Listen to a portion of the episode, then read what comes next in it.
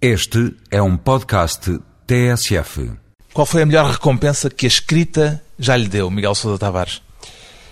Talvez transformar o trabalho em prazer.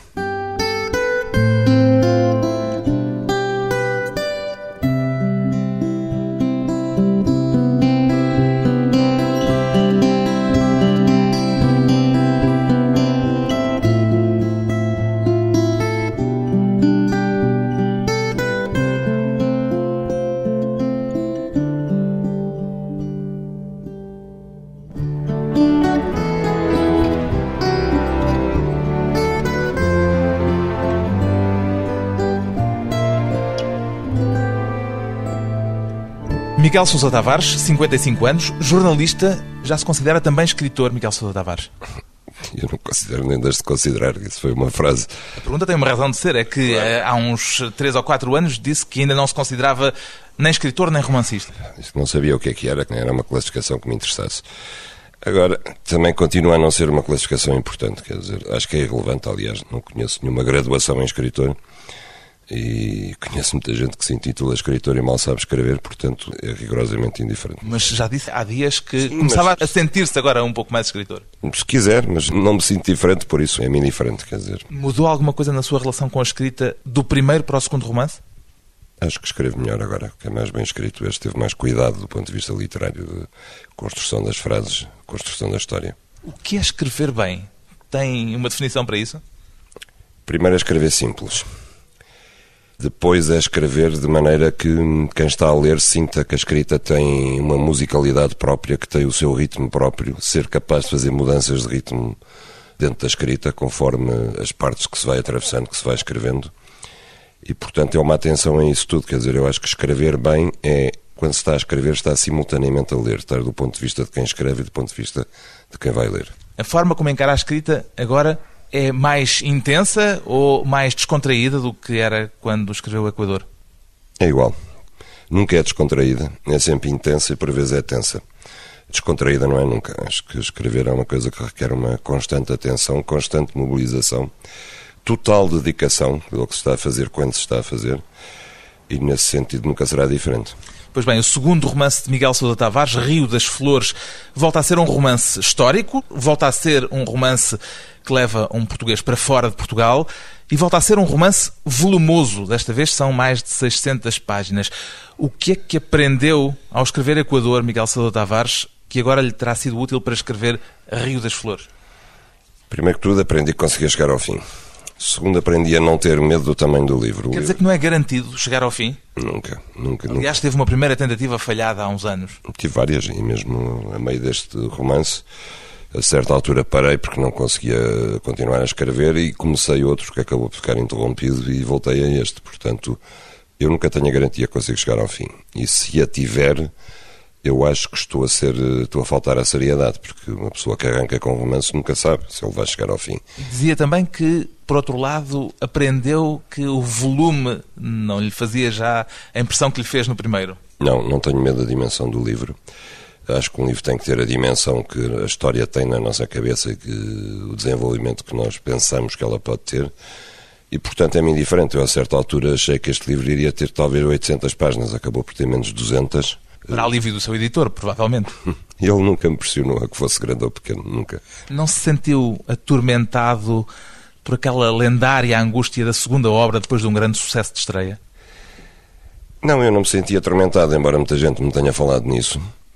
E parece que existe o síndrome da segunda obra. Eu não me senti atormentado porque eu escrevi porque quis escrever e, portanto, não escrevi propriamente para saber se o Rio das Flores vai ter mais sucesso que o Equador. É uma coisa indiferente. Foi aquilo que eu queria escrever agora, foi aquilo que me apeteceu escrever. Esta é a história que eu quis contar. O destino do livro agora já não está nas minhas mãos e é indiferente. O- Mas é verdadeiramente indiferente ter mais ou menos sucesso. Quer dizer, não se vai medir a si próprio também em função da recepção que este livro venha a ter em relação ao primeiro?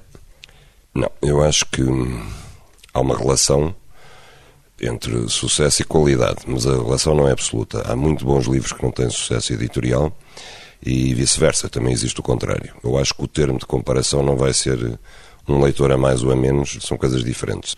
Eu próprio, aliás, preciso de tempo para perceber se gosto mais deste livro ou do Equador. Ainda não sabe isso?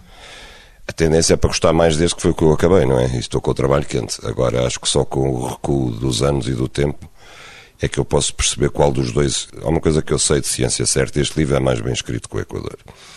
Se o livro é ou não melhor, é uma coisa que só com os anos é que eu vou perceber. Partiu mais confiante para ele do que tinha partido para o Equador? Sem dúvida, muito mais. Eu já tinha feito o teste de fogo já sabia que era possível conseguir chegar ao fim, era capaz de acabar um livro, embora não fosse garantia que conseguisse acabar este, mas portanto eu já tinha passado o meu Rubicão, que era saber se sim ou não era capaz de escrever um romance e um romance com consistência e denso e com coerência. E sentiu ao escrevê-lo que tinha algum tipo de compromisso com os leitores do primeiro que esperariam, esperam este segundo? Eu tenho sempre um compromisso com os leitores, sejam os do primeiro, os do segundo ou os do próximo tenho sempre um compromisso porque, como eu já disse, eu não escrevo para mim. Aliás, eu publico para os outros, não é para mim. Se fosse escrever só para mim, não publicava. E, portanto, eu tenho sempre esse compromisso com os leitores, que se pode resumir numa coisa simples. Eu quero dar aos leitores aquilo que eu próprio quisesse para mim. Não lhes vou dar um livro que eu não gostasse de ler, que eu não gostasse muito de ler. Esse é o meu princípio. Eu não estou aqui para dar a roupa velha aos leitores, estou para dar a minha melhor camisa, o meu melhor fato. A epígrafe do seu livro, curiosamente, não parece referir-se, como é comum nas epígrafes, à história que conta nele, mas ao próprio ato de contar essa história. Foi essa a intenção? Como assim? A epígrafe é uma passagem do livro A Louca da Casa, da espanhola Rosa Montero e não lhe encontrei tanto relação com a história não, que não, conta. Não, não, tem que ver com o ofício de viver. A Louca da Casa é um livro sobre os escritores e sobre a escrita. E... Justamente, portanto, não está a falar não, daquele não. livro ou daquela história que Exatamente. nos vai ser contada a seguir, mas da sua própria relação Exatamente. com o facto de contar aquela história. Exatamente, é uma espécie de desabafo para dizer aos leitores o que é que uma pessoa pode sentir depois de escrever um livro desses. Foi posta, escolhida depois da escrita do livro? Não, foi a meio. Eu estava a ler A Louca da Casa e achei que havia muitas coisas que a Rosa Monteiro escreve que eram exatamente aquilo que eu penso, aquilo que eu sentia. E então eu resolvi partilhar isso com os leitores, quer dizer, uma pequena referência do que é que uma pessoa que está três anos embranhada a escrever um livro pode sentir. Uma pequena confidência. Uma pequena revelação, não é? Escreve ela que, durante muito tempo, é uma parte da epígrafe, durante muito tempo achei que escrever podia resgatar-me da dissolução e da solidão. Também já escreveu com esse intuito de escapar à solidão e à dissolução? Sim, eu acho que escrevo sempre com essas duas eh, ideias muito claras em mim, que escrever ajuda a ultrapassar a solidão, ajuda a ultrapassar a dissolução, no sentido em que dá um sentido às coisas que faço, a escrita é sempre uma ponte de relação com os outros, é isso que diz a Rosa Monteiro, e nesse sentido é uma luta contra a solidão. Estabelece uma ponte de comunicação com os outros.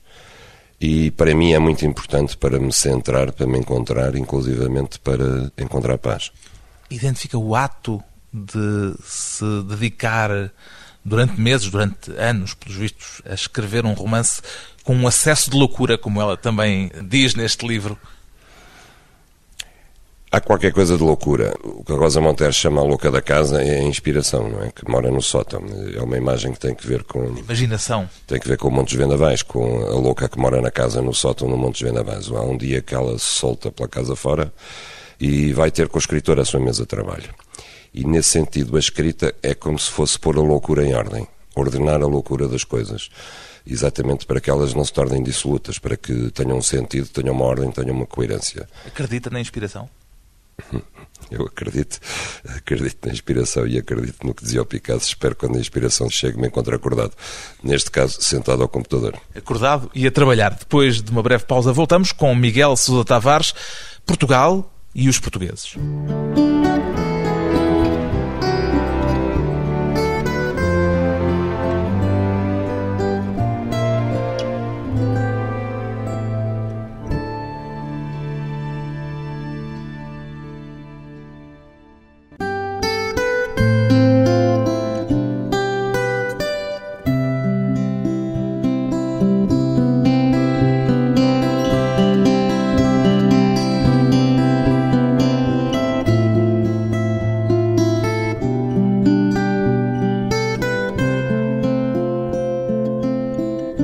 De regresso à conversa com Miguel Sousa Tavares, o autor do romance Rio das Flores, onde a páginas 174, o protagonista da história, Diogo Ribeira Flores, diz esta frase: Os portugueses de hoje não prestam. Já lhe aconteceu ter um sentimento semelhante ao do seu personagem, Miguel Sousa Tavares? Já, muitas vezes. É frequente? Muitas vezes. Muitas coisas em que eu duvido do préstimo dos portugueses quando comparado com outros povos, para não ir mais longe, comparado com os espanhóis. Justamente o seu retrato de Portugal e pior, dos portugueses, neste romance, é muito pouco lisonjeiro. É um ajuste de contas este romance, em certo sentido também? Não é um ajuste de contas. Digamos que é uma, é uma verdade que eu tenho como certa e como histórica. Os portugueses têm muito pouco amor à liberdade as pessoas. É uma personagem sua que o diz. Exatamente. E que depois se torna ministro de Salazar, Exatamente. Francisco. Exatamente. Há uma ironia Há uma ironia. e um perigo implícito. Acomodou-se, não é? Eu acho que, em concreto, se perguntarmos às pessoas se elas gostam de liberdades como passar a fronteira sem ter que fazer um processo na polícia política, como se fazia antes, porque nós éramos suspeitos de querer sair e de querer voltar para Portugal, Pronto, se querem essa liberdade concreta e outras, como escolher os livros que querem ler, ver os filmes que querem ver sem cortes, etc., toda a gente é a favor. Mas a liberdade não é só isso. A liberdade não é uma coisa que a gente esteja sentado num sofá a dispor da liberdade que nos atribuem. Liberdade é uma conquista de todos os dias que as pessoas têm que conquistar. As pessoas têm que ter amor a quererem ser livres e eu acho que em Portugal há muito pouco muito pouco essa busca pela liberdade individual e coletiva. Mas depois há este episódio curioso, esta ironia de ser um futuro ministro de Salazar a dizer, secretário de Estado no caso, a dizer a frase que o Miguel acabou de dizer, sente o perigo de se acomodar. Já sentiu alguma vez o perigo de se acomodar? Infelizmente já passei a idade para isso. Agora já não me acomoda. Já passou a idade? Já passei a idade em que me poderia... Há uma idade para o acomodamento? É, no, acomodação. No caso, no caso desse personagem, é meio dos anos 30, próximo dos anos 40, não é? Quando está quase com 40 anos, está na meia idade, que é a idade das tentações todas. Foi tentado o Miguel? Toda a gente é tentado. Eu, seriamente, nunca. Quer dizer, me tentaram, tentaram, que eu me sentisse tentado nunca. Porquê? O que é que tem de particularmente resiliente, para usar uma palavra que agora está muito em moda na psicologia? Uh, resilience. Eu a razão pela qual nunca me senti tentado é exatamente essa, porque eu gosto demasiadamente da liberdade, da minha liberdade individual. E há coisas que eu não suportei nunca, nem suportaria nunca ter que me acomodar a elas. Duas ou três? Por exemplo, trabalhar para um mau patrão. É uma delas. Segundo, ter que adotar uma fachada de acordo com aquilo que as pessoas esperam de mim. Seja, sei lá, na maneira de vestir, na maneira de agir, em tudo isso. Terceiro, não dispor de liberdade para pensar contraditoriamente em termos políticos, ou seja, tanto posso aplaudir uma medida de esquerda como uma medida de direita se achar que ela está certa. Eu seria incapaz de disciplina partidária, completamente incapaz. Era uma coisa que, ainda bem que usar, porque eu acho que a democracia precisa de partidos e eu gosto de viver em democracia. Agora, eu não seria capaz de estar ali a, a seguir chefes, sei lá, que, sem valor nenhum. Houve uma vez um pensar. político que agora já está relativamente afastado referir-se a si, por causa de uma crítica que lhe fazia numa crónica qualquer, como o nosso catão. Olha, não me lembro desse. Pois, foi uma coisa privada, mas essa expressão, o nosso catão, como é que a recebe? Acho normal, acho que é legítimo. Quer dizer, tem que haver sempre políticos, tem que haver catões em todas as sociedades. Sente-se o catão desta sociedade? Não, não. Sinceramente, não me atribuo tanta importância como isso, não. O seu romance, voltando a ele, é atravessado por um desencontro de irmãos entre Diogo, o liberal, e Pedro, o maioral, é a própria mãe que os trata assim. Diogo democrata, Pedro salazarista. Imaginou-os de algum modo como duas faces da mesma moeda? Sim, de certa forma. Quer dizer, há uma, há uma coisa que os une que é o amor à terra um amor mais intenso em Pedro, um bocadinho mais afastado é, também, em Diogo. O Diogo depois, o que ele vai fazer quando resolve ir para o Brasil é a mesma coisa. No fundo é ter terra e criar gado, era o mesmo que ele fazia aqui, não é? Eu acho que há um amor à terra que os une e depois há diferentes caminhos para conseguir preservar esse amor à terra. Por um lado é feito pela liberdade, pela luta da liberdade, pelo outro é feita pela conservação, conservar as coisas como elas são. É a terra no sentido de tradição, de coisa que não muda, está ali, fica ali para sempre. E o mais uh, sábio, digamos assim, é manter as coisas tal como estão. Enquanto que há um irmão que tenta mudar as coisas, tenta, Diogo? tenta viver o seu tempo, o que ele acha que deve ser o seu tempo, Há outro que busca é que o tempo não avance, que as coisas continuem sempre na mesma. E eu acho... Miguel Sousa Tavares dir-se-ia que estaria mais próximo de Diogo do que de Pedro, mas curiosamente também já disse que começou por gostar de Diogo, querer gostar dele e acabou a não gostar assim tanto. O que é que aconteceu nessa relação com a personagem à medida que o livro foi avançando? Acho que ele é menos coerente como caráter, digamos assim. O caráter que eu dou ao personagem acaba por ser menos coerente e, de facto, mais fácil o caminho que ele escolhe do que o irmão. O irmão escolhe o caminho mais difícil. Aliás, o irmão, o Pedro, diz ao Diogo a certa altura: os liberais como tu só podem fazer essa vida e ter essas ideias porque há outras pessoas que estão na retaguarda a manter a estabilidade das coisas tal como tu precisas. Tanto como isso é verdadeiro para ti? É muito verdade, eu acho. Os conservadores dão o lastro aos liberais para poderem ser liberais? Depende do que se quer conservar, mas eu acho que em todas as famílias, em todas as sociedades, em todos os microcosmos humanos, há sempre alguém cuja função é passar o testemunho de geração em geração, e esse é um conservador sempre. E há os outros que querem mudar as coisas, que são revolucionários, os reformistas, os que querem mudar as coisas. E nós vivemos sempre essa contradição, até mesmo dentro de nós, de todos nós, mesmo aqueles que se acham completamente revolucionários e sem grilhetas de espécie nenhuma, no fundo, há coisas que nós queremos guardar para sempre, que nós gostaríamos de conservar para sempre. E há outras que nós gostaríamos de mudar e que tentamos mudar.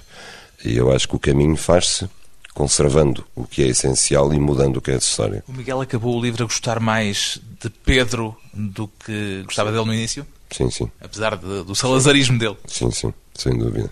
Sente que tem qualquer coisa em comum com ambos? Falava dessa duplicidade interior que nós temos, reconheceu-se nela? Sinto muito. Eu acho que a duplicidade está dentro das pessoas, quer dizer, raramente as coisas são preto ou branco. Nós somos sempre uma zona cinzenta entre as duas coisas. Mesmo Pedro sendo um violador reincidente. Exatamente. O personagem evolui. Digamos que um evolui de uma figura completamente retrógrada, reacionária e antipática para se tornar uma coisa mais humana, sobretudo marcado pela guerra. O outro evolui ao contrário, evolui no sentido de uma pessoa que quer transformar a sociedade e acaba apenas a tratar de si próprio. O que é que tem de um e do outro? Eu? Do Pedro e do Diogo, o Miguel Sousa Tavares? Em concreto, não sei dizer. Não tem essa deles... necessidade de autoanálise. Não, sabe, eu acho que há uma coisa engraçada. Em Portugal está sempre à procura do autor nos personagens. Talvez porque eu seja dos raros escritores portugueses que não escreve na primeira pessoa, quer dizer, eu não sou personagem dos meus livros, escrevo em terceira pessoa, estão sempre à procura de ver se o personagem sou eu ou não sou. E eu, sinceramente, esse é um exercício que me apouca. Porque ao criar-se um personagem, nós não estamos a criar a nós próprios, seria facílimo, quer dizer, eu criava-me a mim, criava o meu irmão, criava a minha mãe, criava o meu pai, era facílimo, quer dizer, era uma coisa biográfica sem interesse. A criação de uma personagem é um processo muito complexo, que evolui muito ao longo do livro, que é muitíssimo meditado. Eu, todos os dias, método de escrita, eu escrevo a partir da hora do almoço e de manhã eu medito no que vou escrever durante o dia. E todas as manhãs, por exemplo, eu sei que eu vou escrever umas cenas com o Pedro ou com o Diogo ou com a mãe, e eu tento ver esta personagem, eu estou-lhe a dar este caráter, estou-lhe a dar esta personalidade assim assado. Portanto, numa cena destas, o que ele vai fazer é isto, o que ele vai dizer é aquilo, é isso que está coerente. E, portanto, quando me vem dizer, ah, o Diogo, o Luís Bernardo, o Equador, é o Miguel, não é? A mim é uma coisa que é quase como se dissessem, olha, tiveste muito trabalho a criar uma personagem, mas não vale a pena disfarçares porque és tu. Não sou, eu não sou aquilo. Há qualquer coisa em comum entre o Luís Bernardo e o Diogo deste romance há qualquer coisa em comum. O idealismo, por um lado. Há o idealismo, há o hedonismo. São dois personagens que gostam das coisas boas da vida, dos prazeres da vida. Coisa que o Miguel também não renega. De todo, de todo. Assumo isso completamente. Eu sou uma pessoa dada aos prazeres da vida. Não são todos, mas são alguns que eu gosto e que eu preservo e que eu faço questão de ter. E esses dois personagens, de facto, têm qualquer coisa em comum. Qual é a personagem, perguntando então de outra maneira, de que o Miguel gosta mais neste livro? Da mãe, talvez, porque a mãe é a pessoa que reúne essa dualidade entre os dois irmãos. É uma pessoa que está ali a assegurar a continuidade das coisas, mas também sabe que as coisas têm que mudar, nem que seja para usar a frase do, do Príncipe de Salinas, não é? para que tudo fique na mesma. O primeiro título deste romance, antes de ser Rio das Flores, era Uma Vida Inteira. Referia-se à vida de quem em particular? De que personagem? Foi o segundo título. O primeiro era Cruzeiro do Sul, que eu tirei. Uma vida inteira era no sentido de ser um livro que passa por eh, duas gerações, quase que chega à terceira, e também inteira no sentido de íntegra, que ambos estão à procura de uma vida que seja íntegra, que seja total, que seja inteiramente vivida. Que tem a ver também com um desígnio pessoal seu? Não é um desígnio meu, agora. Eu acho que todos nós teríamos a obrigação de tentar viver uma vida que seja íntegra, no sentido de dizer não deixamos de fora nada a que pudéssemos chegar e que fizesse sentido e que fosse útil. Uma vida inteira no Rio das Flores. Depois de mais um curto intervalo, voltamos com Miguel Sousa Tavares na República das Letras.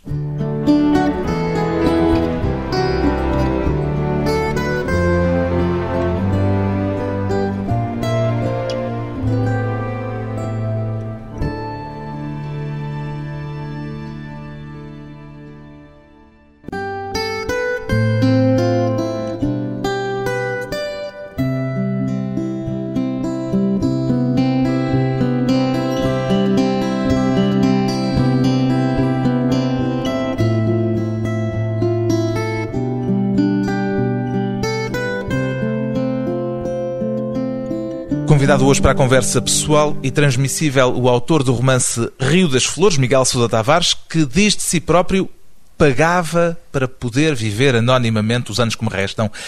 Qual é para si o aspecto mais desagradável, Miguel Sousa Tavares, de ser reconhecido na rua? Todos. Primeiro. Não há nenhum agradável. Não há nenhum agradável. Nem dizerem-lhe, li o seu livro e gostei muito. Claro, claro que eu gosto de ouvir isso, não é?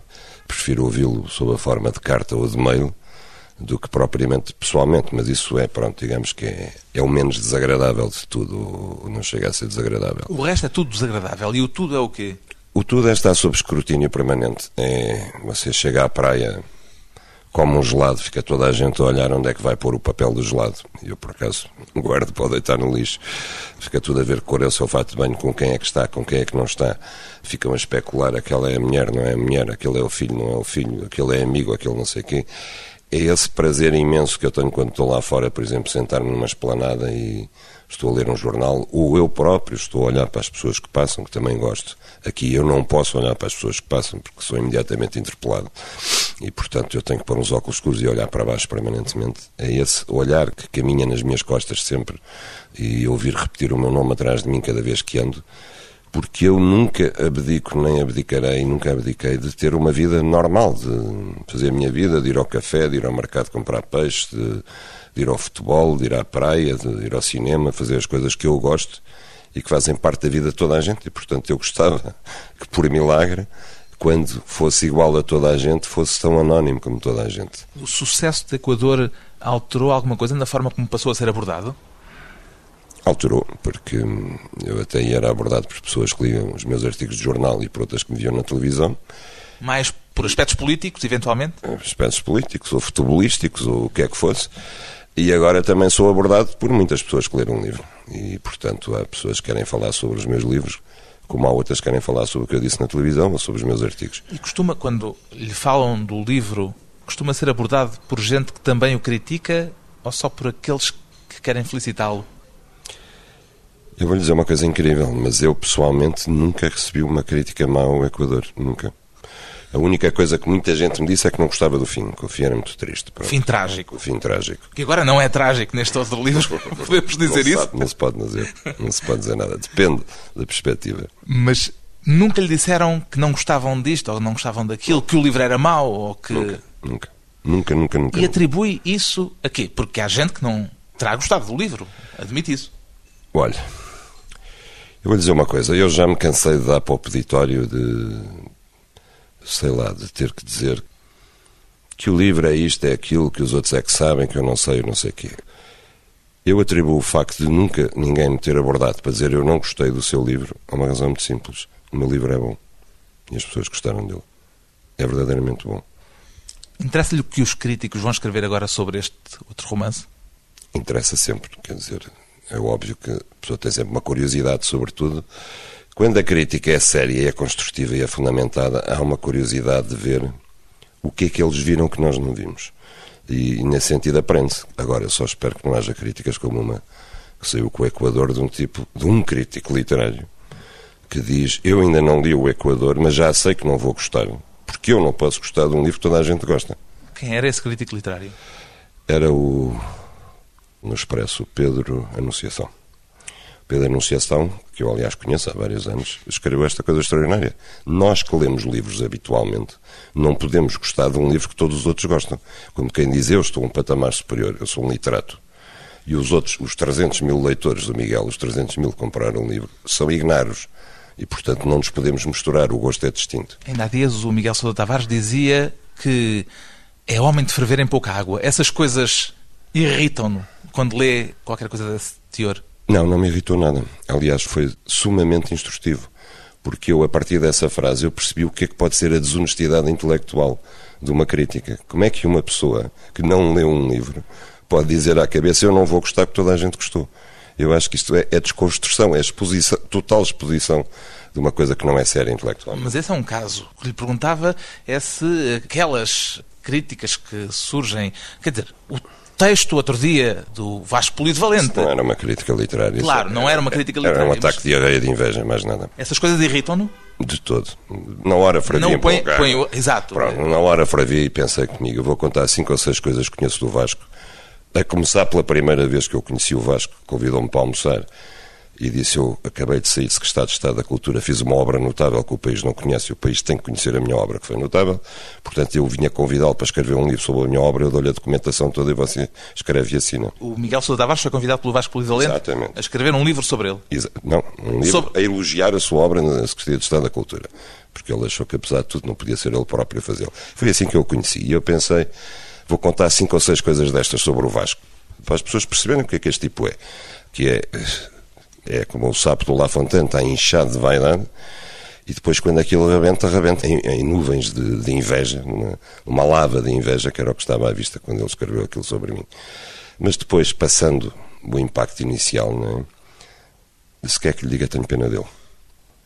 Pena? Pena, tenho pena. Pena é, um, é terrível. É terrível, tenho pena. Acho que ele é um, é um frustrado. Ele acha que merecia estar muito acima do que está, merecia que o país inteiro se calasse só para ouvir. Por vontade dele, ninguém mais escreveria coisa alguma, ninguém mais teria uma opinião, porque ele é que sabe tudo, os outros são todos idiotas.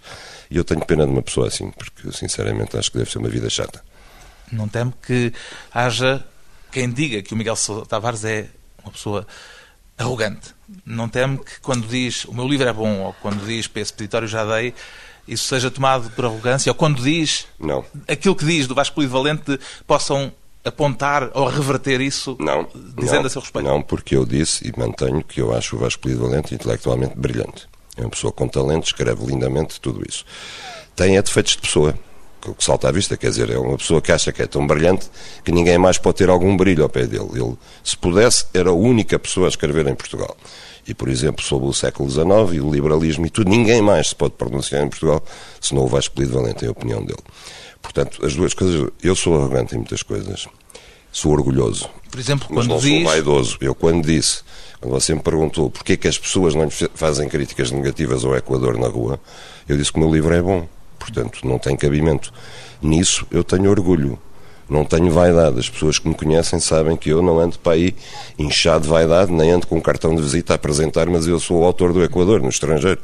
Nunca. Zero. É uma coisa que não faz parte do meu código genético. Felizmente. Felizmente. Mas quando diz, por exemplo, que os outros escritores olham para si com desconfiança para não terem de se perguntar o que é que andam aqui a fazer há tantos anos? Foi uma frase que disse há dias numa entrevista. Sim, uh, se quer que lhe diga, reconheço que a frase não é muito feliz. O que eu disse foi. Há aí arrogância nisso? Não, não é arrogância, é uma má avaliação da opinião deles. É diferente. Eu acho que olham para mim com desconfiança, não tenho a mais pequena dúvida, porque pronto, já fiz a experiência. Hum. Porque eu venho do jornalismo e porque eu vendo muito. E isso é uma coisa que, pronto, que as pessoas. Aquilo que eu queria dizer é que eles se perguntam porquê é que ele vende tanto e nós não porque aquele acabou de chegar aqui, eu estou aqui há 30 anos, nunca tive este sucesso. Mas estabelece exceções nisso, imagino.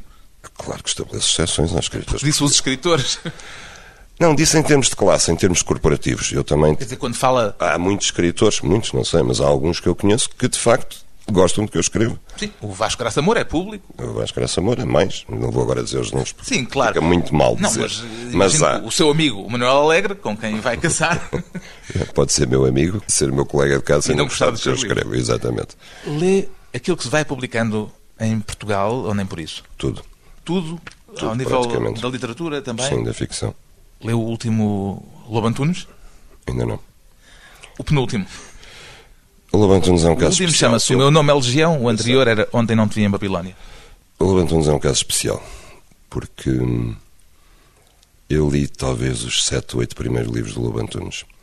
E depois cansei-me porque achei que era sempre o mesmo livro. E Já criou a palavra lobantonadas, que não é propriamente, não é propriamente um elogio. Não, também não era uma crítica, porque eu gostei muito do Lobo Antunes no início. Acho que ele revolucionou a maneira de escrever em Portugal. Depois acho que aquilo é muito cansativo e é quase sempre o mesmo. Eu, por exemplo, eu faço um teste. Você lembra-se do nome de algum personagem de um livro do Lobo Antunes? Não se lembra, não é? Você está a ler um e podia ser o outro. E, portanto, o que eu achei é que a partir do sétimo livro era sempre o mesmo livro. E aquilo que eu gosto de ler hoje em dia é aquilo que toda a gente gosta de ler e que fala, que são as crónicas dele. Saramago, tem lido? Saramago tenho lido, sem ordem, porque até me aconteceu mais ou menos andar a ler de trás para a frente e tudo. Acho que o Saramago escreve cristalinamente bem. Acho que ele tem um português maravilhoso. Eu só consigo lembrar-me do Camilo Castelo Branco no seu tempo. Eu acho que o que Saramago fez ao tratamento da língua portuguesa é de facto um trabalho notável. E ainda por cima como autodidata praticamente. Não gosto da narrativa dele. Acho que ele não é um grande contador de histórias. É um, é um grande escritor. Por exemplo, os cadernos de Lazarote, que são diários, são coisas que se leem, embora eu tenha as maiores objeções ao, ao personagem, pronto, porque acho que ele é que é tão vaidoso que faz a impressão. E nos cadernos isso está à vista, mas aquilo é sumptuosamente bem escrito. Agostina? Gosto muito da Agostina, muito, muito. Acho que é talvez o meu romancista português vivo. Vivo. Vivo, digamos assim. E Morte. morto, não vivo. O meu romance português de sempre é o Mau Tempo no Canal do Nemésio. Depois, talvez, os Sinais de Fogo do Sena, que ficou inacabado e que é uma ferida, não é? A gente pergunta sempre como é que ele teria acabado aquilo. Mas eh, acho que o, Mau Tempo no Canal é o meu romance de sempre. Apontam-lhe referências queirosianas, apontaram em relação ao Equador, pelo menos. Um disparate. Não tem a mãe.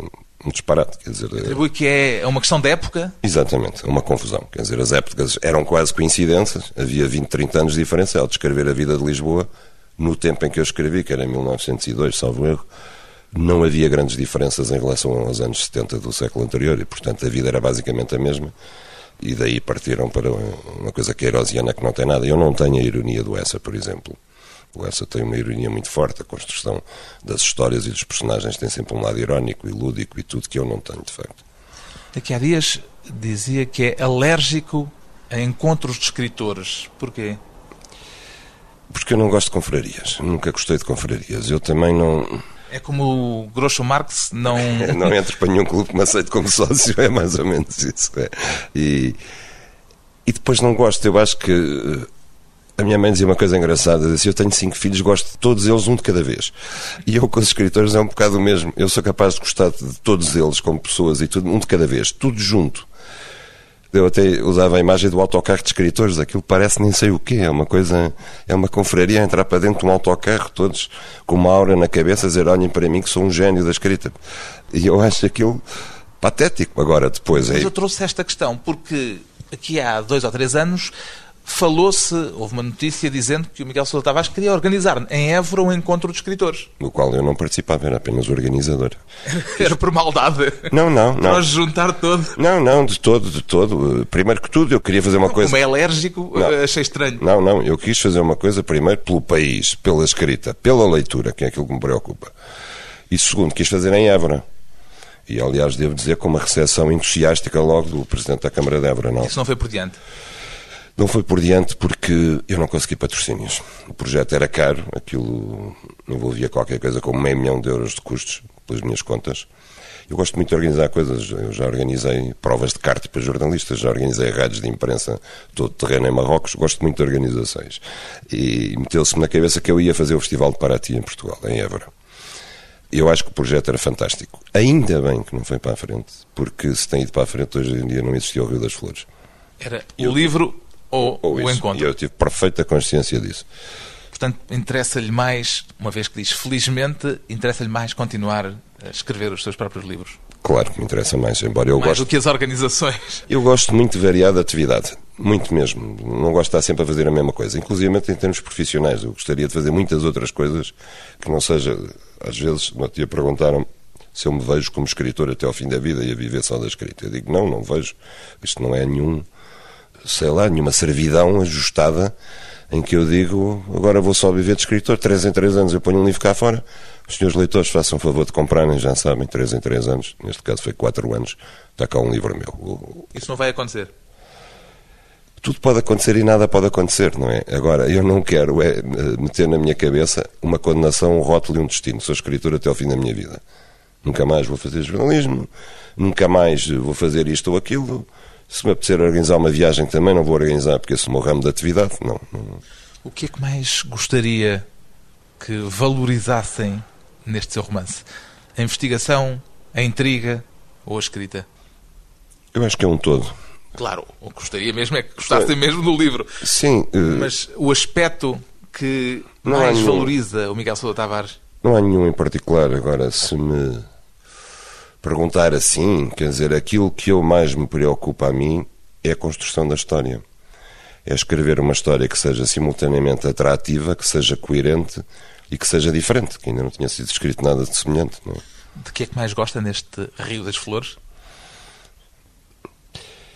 Eu nem sei dizer, estou muito em cima do livro. Passou muito pouco tempo. Neste momento, se me perguntar o que é que eu valorizo mais, eu vou lhe dizer o trabalho infinito que eu tive, não é? Agora, isso não é. Não posso pôr uma, uma, uma banda no livro cá fora a dizer comprem que eu. deu um trabalho do caraças. que eu- Deu um trabalho do caraças, não é? Agora, para mim, que acabei de o escrever há, há um mês, acabei de o rever há 15 dias, o que mais marca neste momento foi o trabalho inenarrável que eu tive com este livro. Um autor agora à espera do que os leitores terão para lhe dizer, depois dos 300 mil exemplares vendidos de Equador, o segundo romance de Miguel Sousa Tavares chama-se Rio das Flores, edição oficina do livro.